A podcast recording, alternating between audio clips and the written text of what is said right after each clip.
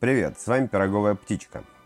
Машу, знаешь мелодию? Это что, Марсельеза? Нет, это гимн Папуа Новой Гвинеи. Вообще символично, что он так похож на Марсельезу.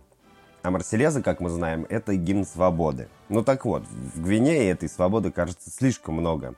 Например, там можно есть людей. О, вот это интересненько. Давай разбираться. Мы немножечко копнули в историю такого понятия, как каннибализм. И так вот, выяснилось, что данное понятие пошло от Колумба, который, в общем-то, использовал в своих письмах, когда описывал жителей Карибских островов. То есть слово, оно со временем преобразовалось э, в каннибал, из карибиан в каннибал. А, в общем-то, история каннибализма, ее сложно измерить и как-то подсчитать, потому что те же французы находили останки неандертальцев э, со следами каннибализма, то есть неандертальцы жрали друг друга. При этом в основном они предпочитали поедать костный мозг врага, его бедро язык. А вот, допустим, у кроманьонцев каннибализм был уже значительно меньше. И вообще в целом, э, как говорят исследователи этого вопроса, каннибалистичные группы э, из предков человека, они вымерли вот тупо из-за того, что они друг друга пожрали. Те, кто были умнее, как бы не каннибалы, те, кто отошли от этого метода питания, они, скажем так, быстрее расплодились и заселили в итоге больше территорий. Такая вот история. Ну да, еще вот в 20 веке медики наряду с другими нетрадиционными методами использовали каннибалистические методы лечения. А, например, э, выпить кровь умершего или съесть часть его тела вполне можно было получить как направление от врача. А в 18-19 веках пили порошок из мумий для лечения мигрений. Ну и не будем забывать про череп висельника в качестве ингредиента антипохмельного коктейля. Да-да-да, буквально вот недавно мы это обсуждали. Вообще надо отметить, что даже есть уже исследования относительно того, насколько питательно тело человека. Вот это вообще забавная история. Я прям целую лекцию про это посмотрела. Так вот, как выяснилось, что тело человека содержит 81 тысячу калорий.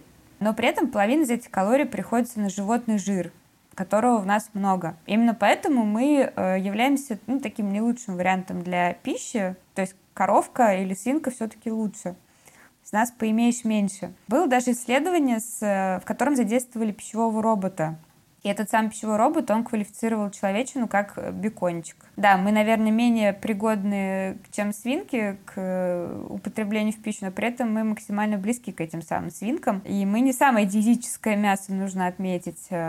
Было подсчитано, что в бедре человека содержится где-то 10 тысяч калорий, а в сердце около 700. Ну вот сердце выглядит достаточно диетической деталью.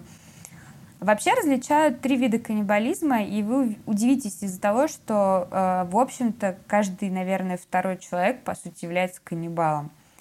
Вот экзоканнибализм, он предполагает, что э, человек поджирает э, незнакомца, то есть это вот то, о чем мы говорили выше, как э, одно племя неандертальцев могло прийти и сожрать другое племя неандертальцев. Либо действие маньяка можно было бы, наверное, так квалифицировать, который выбирает жертв. Действие маньяка-каннибала – это тот же самый экзоканнибализм, такой агрессивный вид каннибализма – при этом, однако же, наиболее распространенным все-таки видом именно каннибализма в том виде, в котором мы его э, имеем в виду, да, в традиционном понимании, это является эндоканнибализм. Эндоканнибализм — это, как правило, следование неким ритуалам и традициям. Э, как известно, мы об этом чуть позже поговорим, э, во многих э, племенах было принято, например, поедать умершего родственника, чтобы отдать ему дань уважения, чтобы его не съели черви. То есть это было вполне нормальным. И как выяснилось, эта традиция э, в каких-то местах сохранилась по сей день. Ну и самый мой любимый вид каннибализма – это аутоканнибализм. Это такая штука, когда ты ешь себя. При этом не обязательно откусывать от себя кусочки, э, но, по сути, многие из нас так и делают. Вот как бы погрызть ногтики или поковырять козявки из носа, поесть, там, я не знаю, или сковырнуть корочку от болячки, ее съесть, все вот эти вот э, противные штуки, которые мы объясняем нервозностью, стрессом и так далее, по сути, это аутоканнибализм. И давайте уж не будем скрывать, что этим занимаются многие. Я сама в порыве стресса там могу сгрызть половину ногтей своих, так что я тоже каннибал. Вот. Но нужно отметить, что каннибализм не так э, безобиден для самого человека, который употребляет э, в пищу чужое человеческое мясо. Э, как выяснилось, э, при этом процессе вполне возможно подхватить вообще все болезни своей жертвы, которые передаются путем, кровеносным путем. И даже можно подхватить паразитов от этого человека, которые жили у него в кишечнике. Вот так вот. Опасное занятие. В уже озвученном э, Папуа-Новой Гвинеи э, в начале прошлого века врачи зафиксировали заражение болезнью куру. Это болезнь мозга, связанная с белком. Она провоцирует потерю ориентации, деменцию и смерть. Причем у таких болячек инкубационный период длится до 50 лет. Поел пиздюков, а в старости голова не работает. Такие последствия может вызвать заболевание болезнью куру. Э, в нулевых к аборигенам э, приезжал журналист National Geographic. Э, он почти месяц прожил в одном из этих племен. Так вот, его заверили, что последний случай каннибализма был году так в 93-м. А причинами для поедания соседей племя назвало колдовство с их стороны.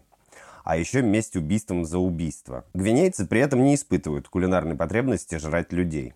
Но в пику тому, что говорят э, представители Новой Гвинеи о том, что у них в 93 году был последний прецедент с поеданием э, людей. В РБК пишут, что в июле 2012 года каннибалы в Новой Гвинее сорвали выборы, съев избирателей. Э, вот, в общем-то, люди испугались и и воздержались от похода на избирательные участки. Видишь, все-таки где-то выборы проходят тоже не менее странно, чем у нас. Ну вот ты рассказывал, да, про то, что, значит, журналист приезжал в Папуа-Новую Гвинею. Я вот прочитала еще один интересный, достаточно нашумевший случай, когда журналист CNN уже приезжал э, каким-то индусом. То есть там какая-то есть в Индии тоже, значит, э, племенная народность, которая до сих пор промышляют каннибализмом. И, э, ну, у них это тоже такая ритуальная штука, в общем-то. То есть, и этот журналист э, во время своей поездки, он просто согласился на эксперимент. Он при съемке, значит, попробовал кусочек мозга запеченный. После этого вообще началась какая-то супер кампания против CNN зачем вы вообще это показали, зачем так делать, это аморально и так далее. То есть такой вот был неудачный эксперимент, неудачная попытка раскрутить табуированную тему. Так. Да, ну вот, кстати, у нас э, нет закона о каннибализме в России. А вот сам факт убийства карается, конечно же. Но ведь можно пить настойку из черепов, при этом, при всем, который инкрустируют обычно э, дорогими камнями. И народ до сих пор пользуется этими законодательными лазейками, собственно. Ну да, поскольку законодательство стран прямо э, ничего не говорит о каннибализме, то есть есть статьи об убийстве, есть статьи э, касаемо там насилия и так далее, вот именно про поедание человечества ничего не говорится, и многие даже превращают этот акт э, в некий перформанс и мутят некие там околокультурные акции. Вот есть прецедент, когда в 80-х годах художник Крик Гибсон показательно съел человеческие миндалины. Он провел эту акцию, причем дважды. Одну в Лондоне, а вторую где-то в Канаде. Он при этом так и не раскрыл, откуда он, в общем-то, взял эти миндалины. Но реакция на его действия была противоречивая. А в 2006 году Марк Эверси он приготовил и законсервировал тефтели из, из собственного жира, который у него остался от липосакции. Тоже этим активно шерил в соцсетях. Э, реакция, опять же, была разная. Ну и вот в 2011 году голландские телеведущие, они вообще устроили шоу, э, в прямом эфире приготовили и съели части э, тел друг друга. Какие-то маленькие кусочки поотрезали, значит, устроили кулинарную битву, а потом это поглотили Интересно, о каких кусочках идет речь, потому что что можно, кроме пальца, так условно, беспроблемно для своего будущего э, лишиться? Ну, почему? Ты можешь точно так же, мне кажется, отрезать там полоску с живота с какого-нибудь или с бедра, где у тебя там побольше мяса скопилось и не проходят никакие важные каналы близко. Надо, кстати, уточнить этот момент, потому что я что-то э, не нашла ничего про сами запчасти, но я просто читала про то, что, значит, этих двух телеведущих э, сначала хотели судить, а потом хотели съесть их, потому что они вроде съедобные. Да-да-да. Проверенное мясо, все, можно уже штамп ставить и отправлять на конвейер. Ну и вот, собственно, последний случай, который я увидела, это э, японский художник, значит, молодой парень, который позиционировал себя как асексуал. Он говорил, в общем-то, мне мои гениталии не нужны, а дай-ка я их использую для перформанса.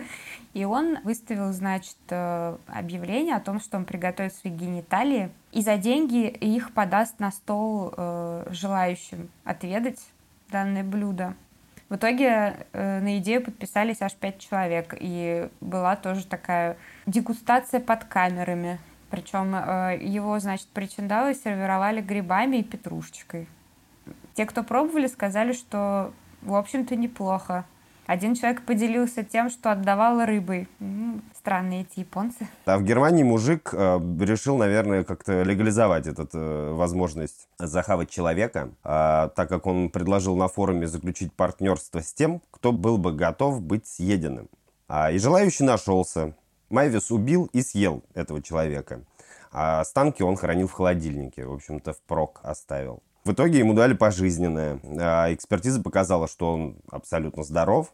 А насчет второго информации вообще не оказалось. Мне вот интересно, если бы он письменное разрешение оставил на поедание своего тела товарищем Майвисом, суд бы изменил свое отношение к этому делу? Ну, я думаю, что там, скорее всего, был какой-то все-таки договор подписан, если он это так все официально делал. Просто здесь скорее вопрос в э, психиатрической экспертизе. Ее же нельзя провести посмертно, а прижизненно, естественно, ее никто провести не успел. И, наверное, все-таки все уперлось вот в этот аспект, что, по сути, чувак использовал другого психически нестабильного чувака, чтобы провести эксперимент, и убил. Я думаю, к этому мы подвели. Ну, я еще читала, что, а вот, кстати, из свежатины, один из последних случаев э, каннибализма был зафиксирован как раз-таки в Штатах. Там э, случилась такая история. Местный гонщик попал на аварию, э, в аварию на мотоцикле, и в итоге ему пришлось ампутировать палец руки. Так вот, э, после этого парень попросил у медиков забрать свою запчасть домой для хранения. Но в итоге он ее сварил и съел а фотками поделился в социальных сетях. Но при этом, когда его начали хейтить за это, парень объяснил, что это был его, в общем-то, способ справиться с травмой психологической что он лишился части тела. Вот таким образом он это компенсировал. Уж не знаю, как это в долгосрочной перспективе работает или нет. Такая себе психотерапия, по мне так. Ну, будем надеяться, что ему помогло. Но не всегда люди едят людей из-за поехавшей кукушки э, или из-за простого любопытства, либо желания эпатажа. Э, иногда их к этому внуждают обстоятельства. И вот мы выбрали два примера. В 40-х годах, когда проходила Вторая мировая война, в Памире потерпел крушение самолет. Это биплан Р-5. На борту было четверо мужчин, двое сотрудников НКВД, один погран службы и пилот, соответственно. А также была жена начальника аэропорта, с двумя детьми. Младшему было 6 месяцев. В итоге они там попытались прожить одну или две недели, периодически уходили на поиски населенных пунктов, но место достаточно удаленным оказалось. И в итоге, когда провиант закончился, все мужчины отправились уже с полной уверенностью, то, что им нужно куда-то выйти, иначе это грозило всем смертью. А в итоге по дороге один мужчина погиб, а трое э, были спасены. В итоге они ничего не сообщили о женщине, которая оставалась э, с двумя детьми в самолете. Младший сын э, женщины э, умер, и ей и старшему ее сыну пришлось питаться ребенком. Да, кстати, это достаточно, ну не знаю, насколько известная история, но я слушала в аудио формате, значит, записи дневника этой женщины, что удивительно, она все два месяца исправно каждый день вела дневник, писала хотя бы по паре предложений туда, писала, чем они занимаются, значит, сначала, когда она была с двумя детьми, там младший, по-моему, достаточно быстро умер спустя несколько дней. Потом она описала, как они выживали вместе со старшим сыном, как они в какой-то момент приняли решение начать есть младшего сына, как они это делали. И потом она пишет, э, как умирает ее старший сын, и она в какой-то момент принимает решение питаться им. И она это объясняет тем, что после того, что она перенесла, просто обидно не дождаться экспедицию. Вот что интересно, то есть она пишет, я не могу, но типа я должна дождаться экспедицию, потому что я уже столько все вытерпела, и мои дети погибли. И вот у нее есть там жуткая фраза, которая повторяется из одной записи в другую, собираюсь на долгую ночь. То есть вот она пишет там, поела Сашеньку, собираюсь на долгую ночь. Это вообще жуть. И удивительно, как человек в таких обстоятельствах сохранил вообще рассудок, как она потом смогла завести семью с детей там, и прожить достаточно, как говорят, долгую жизнь. Вот это experience. Прям жесткий experience. Я не знаю, может быть, конечно, сработал тот э, фактор, что тогда война шла, и люди, в принципе, этой жести насмотрелись, навидались уже. Ну, в блокадном Ленинграде тоже, как говорят, случаи каннибализма были не редкостью. Есть еще аналогичная история, кстати, более свежая, уже, в общем-то, не военного времени, а 70-х годов, конкретно 72 -го года. Это было дело в Латинской Америке. Самолет летел, упал в Андах. Тоже были жесткие погодные условия – и экспедицию прислали совсем не сразу. Люди там провели что-то около полутора месяцев. А фишка была в чем? Там была, значит, спортивная команда, то есть все друг друга знали, 45 человек. Они летели, и их родственники, друзья летели, чтобы их там поддержать на игре. А из 45 человек сразу погибли 12, потом еще 5 умерли от травм уже после аварии. Спустя 12 дней, когда иссякли вообще любые запасы там провизии, не провизии, ресурсов, э, выжившие приняли решение начать есть. Начать есть своих друзей, своих родственников, там, своих товарищей. Э, и да, это был случай массового каннибализма, когда все-таки выживших спасли, их сначала хотели судить. Реально открыли дело, производство, но в итоге все-таки их оправдали, потому что приняли во внимание тяжелые обстоятельства, собственно, сами выжившие, они апеллировали к тому, что никак в жизни не стали это делать, вот если бы не стал вопрос э, жить или умереть. В итоге один из них в 2006 году даже выпустил книгу, которая там чуть ли не мировым бестселлером стала. Эта книга называется, такое ироничное название «Чудо в Андах». Можно почитать, если кому-то интересно. Ну да, загадку каннибализма еще исследовать и исследовать. А давайте немного о том, почему же каннибализм стал табу. А, по мнению американского журналиста и публициста Кристофера Хитченса, причины неприятия свинины в иудаизме и далее в исламе лежат гораздо глубже определения «грязное животное». Он выдвинул гипотезу о том, что семитские племена испытывали к свиньям не только отвращение, но и почтение. Употребление мяса животных считалось ритуалом и даже привилегией. Неоднозначность такого отношения к поросятам Хитченса объясняет их схожестью с человеком в строении, криках, сообразительности и вкусе мяса. Автор признается, что человечину не пробовал, конечно же, и ссылается на аборигенов, угадайте кого, Папуа Новой Гвинеи, которые цинично называют э, человека длинной свиньей. А Хитченс предполагает, что культовое обращение со свиньями связывало предков евреев с их прошлым, когда человеческие жертвоприношения и каннибализм были распространены. Цитирую. «Священные писания полны более чем прозрачных намеков и на то, и на другое. Кстати, потом по отсутствию костей определяли места и время проживания древних семитов, между прочим. Да, интересно, такой вот они след оставили без поросей. Ну, кстати, эм, и индейцы Северной Америки, которые промышляли каннибализмом, они часто оправдывали свое поведение перед соплеменниками тем, что в них вселился дух Виндиго, при этом а, привнившихся это нисколько не оправдывало, то есть с ними, в свою очередь, жестоко расправлялись. Уж не знаю, поедали после этого или нет. Нет. Не поедали, просто расправлялись. За это они уничтожали провинившегося. Не воспроизводили его поведение, и то хорошо. В общем-то, первое время подобное явление называлось психозом. Со временем, однако же, отношение к нему изменилось, и это стало считаться признаком некого культурального синдрома, а культуральный синдром штука интересная, и думаю, что о нем мы поговорим еще в одном из следующих выпусков. Это вот надо отдельно рассматривать. Да. А теперь мы хотим посоветовать э, тем, кто выжил, интересное кинцо на эту тему. Начнем с «Молчания ягнят» и вообще э, с фильмов и книг по Ганнибалу Лектору, который предстает таким сумрачным гением, который не может просто не сожрать человека. У него прям особое отношение к разным частям человека.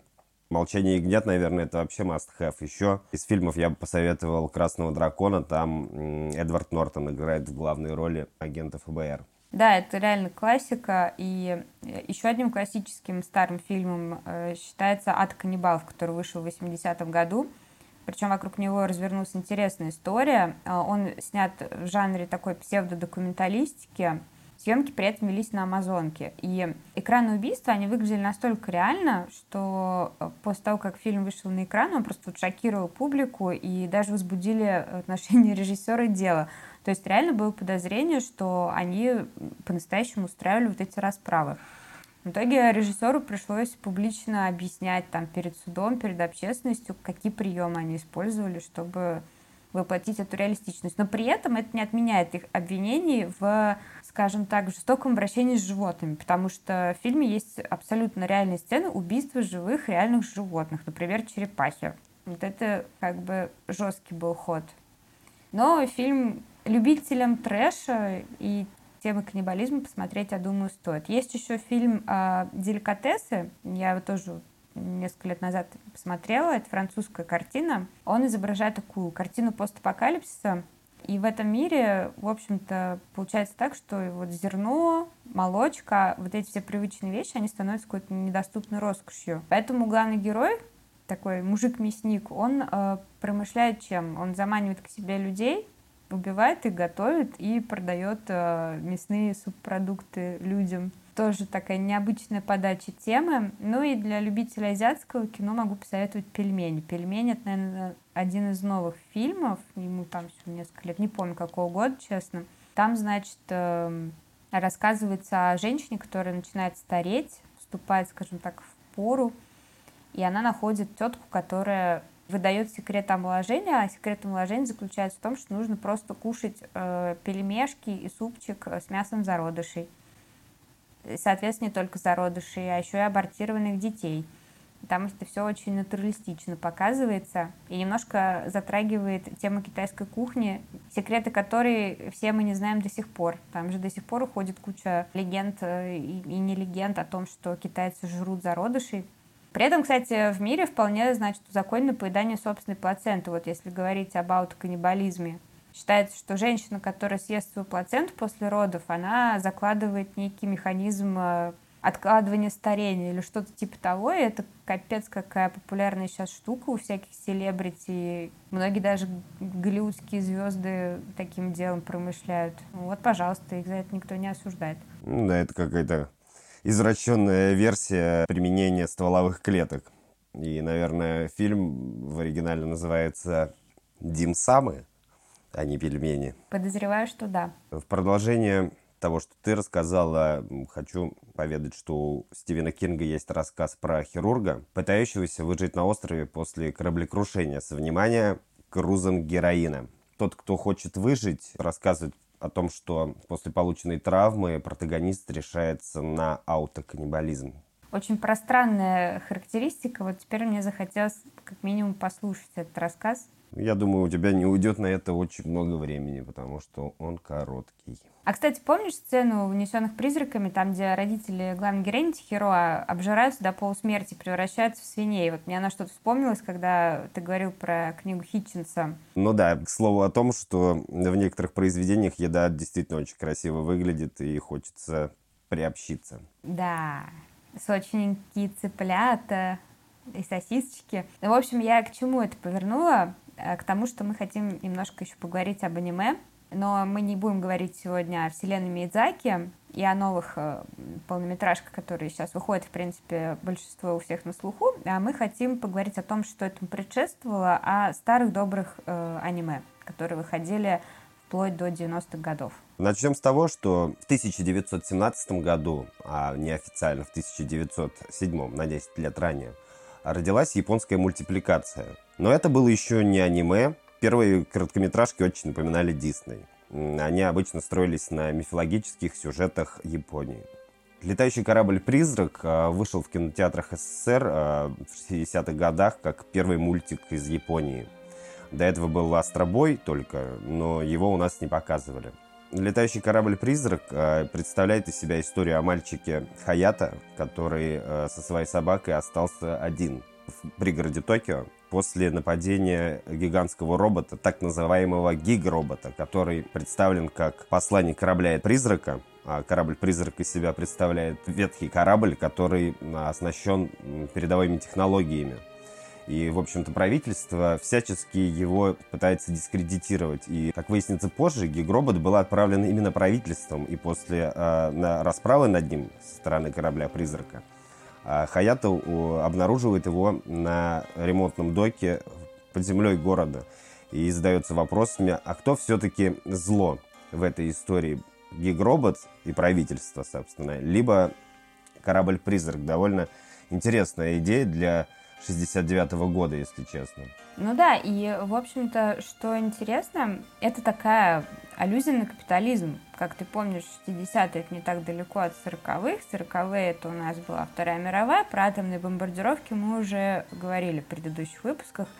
И здесь видна вот эта тяга японцев э, к чему-то советскому. То есть вот они как раз начинают использовать советскую музыку в своих э, мультиках, да, и при этом они начинают критиковать капитализм. И даже вот такой вот детский, по сути, аниме, ну как детское, опять же, там есть довольно пугающие моменты, то есть оно взрослым тоже вполне себе зайдет. Я отцу недавно показывала, он хотя вспомнил, что даже в детстве его смотрел в кинотеатре, как раз в 70-е. Ну, как и мой отец, да. Вот да, то есть наши родители реально ходили на такие штуки в кино.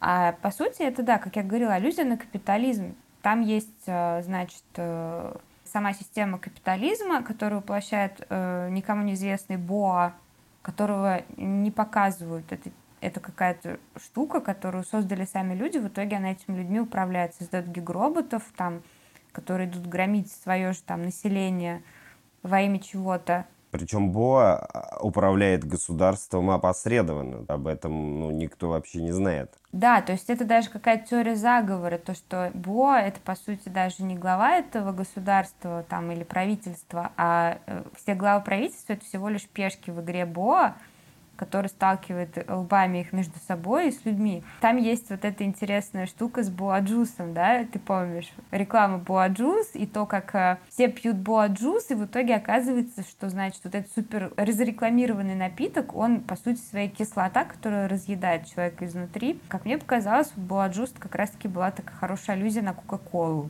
Такая капитализм, Кока-Кола, э, Боа, Боаджус, вот оно все. Все в этом.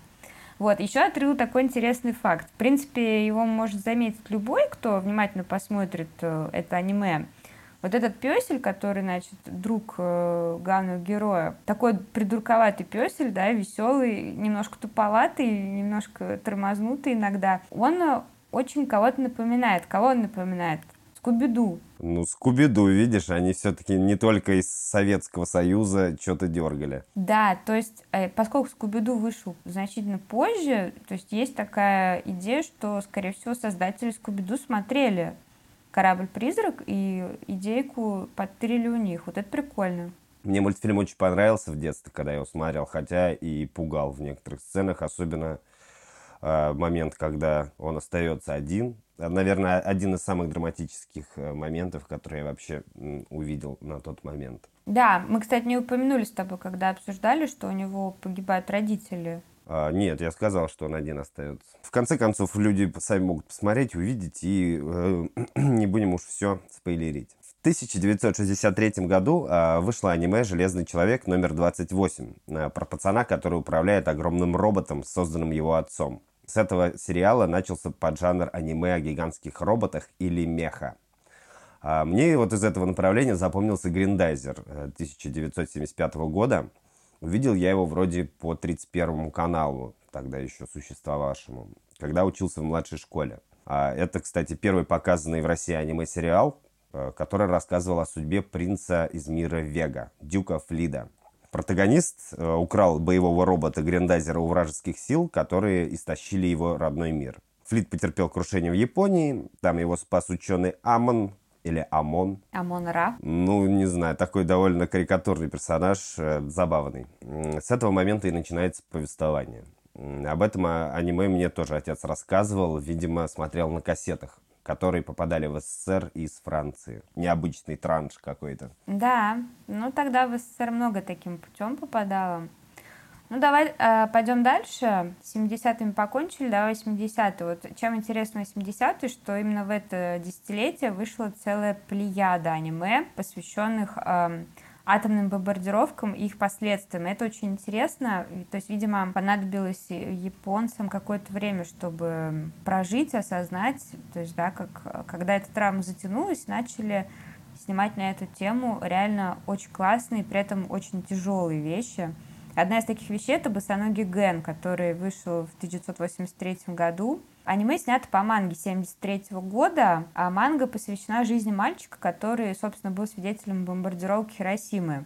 Это аниме отличает очень такая детальная и пугающая анимация. Там показывают вот буквально все, что э, происходит с людьми, с природы, с миром, когда происходит взрыв атомной бомбы. То есть там показывают эти растекающиеся буквально от взрывов тела, которые впечатывались э, в асфальт, в двери. Показывают какие-то разлагающиеся полутрупы с выпадающими глазами, которые просто бредут э, в неизвестном направлении, оглушенные, не понимают, что вообще происходит. Манга, в общем-то, реалистичная. Почему? Потому что ее написал автор, который был э, свидетелем всех этих событий.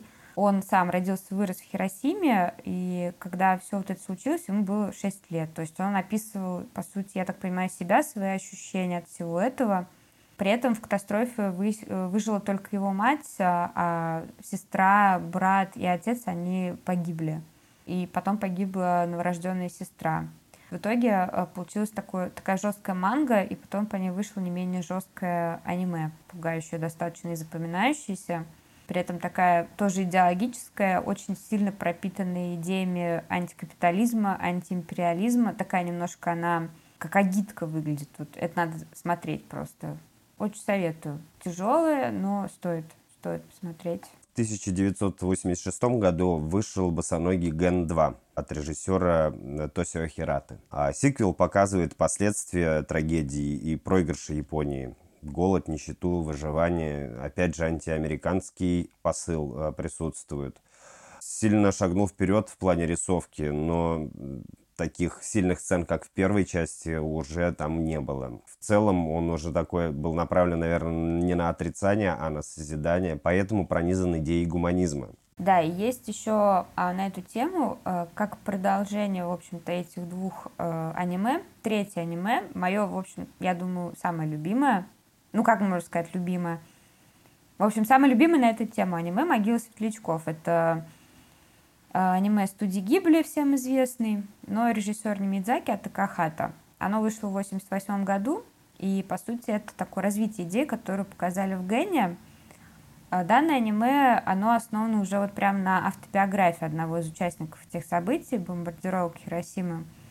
Но здесь а, в чем разница? Больше акцент дается именно на жизнь мирных жителей, то есть там меньше показывают э, само действие вот это, его последствия, а именно показывают, э, как люди с этим справлялись. И в частности, э, данное аниме посвящено судьбе сирот, которые должны были как-то после тех событий выживать. При этом, что интересно, там речь, в общем-то, идет о брате и сестре. Я не буду спойлерить сюжет, как бы, потому что если кто-то не смотрел, то надо смотреть. Вот, что там рассказывать.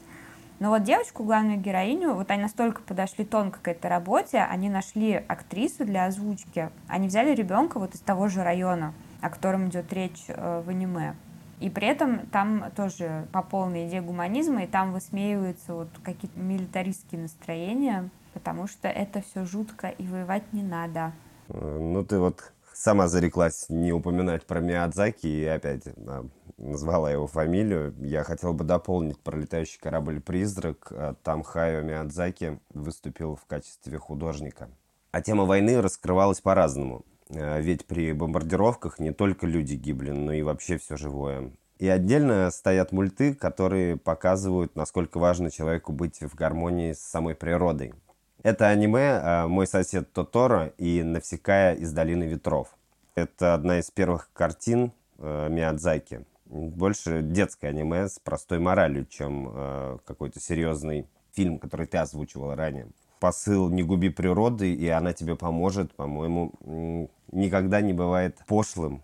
Героини и сестры, которые переехали с папой в сельскую местность, сначала боятся лесных духов, но потом узнают их лучше и налаживают с ними уже отношения, и в итоге даже дружат. Да, и, э, ну, как ты уже сказала, это немножко такое детское аниме, безусловно, его взрослым стоит посмотреть, почему нет. Оно вполне себе приятное, и это все-таки Миядзаки. Я считаю, что Миядзаки вообще каждое его аниме — это шедевр.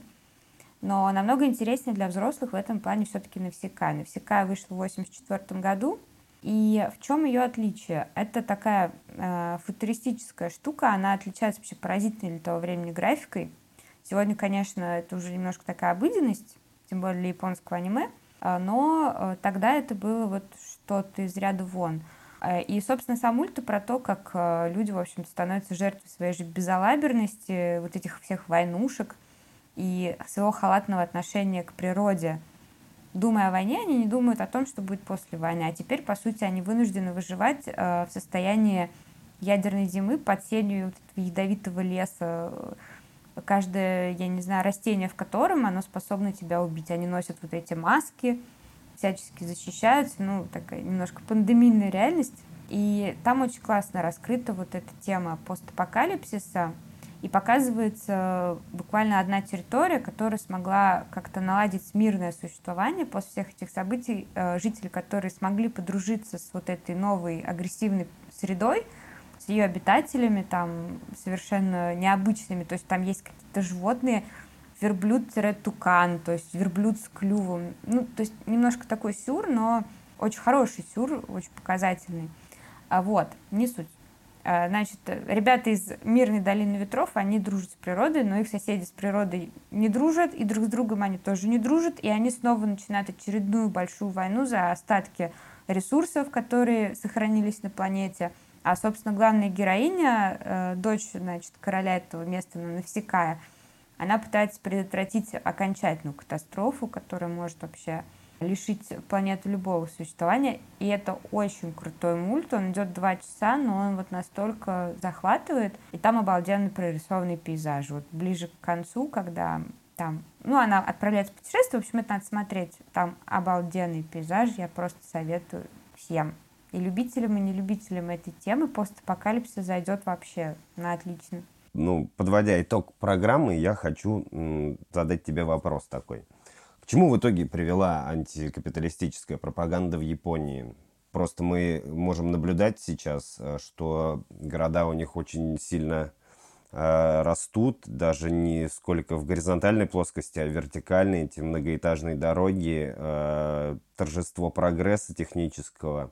Как ты считаешь, это закономерный результат того, через что прошло население Японии, смотря такие мультики?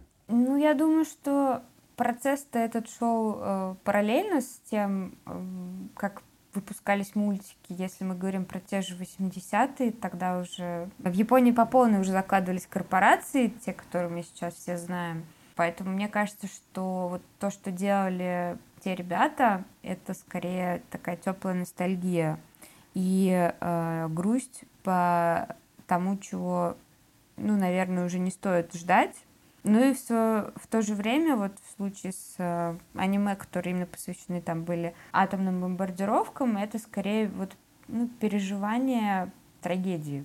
Желание это во что-то превратить и, ну, по-своему отпустить. Может быть так. Поэтому не грустите, берегите себя и своих близких, не мажьте лишний раз э, руки горчицей или кетчупом, не провоцируйте. Вот поэтому дуйте изнутри с пироговой птичкой.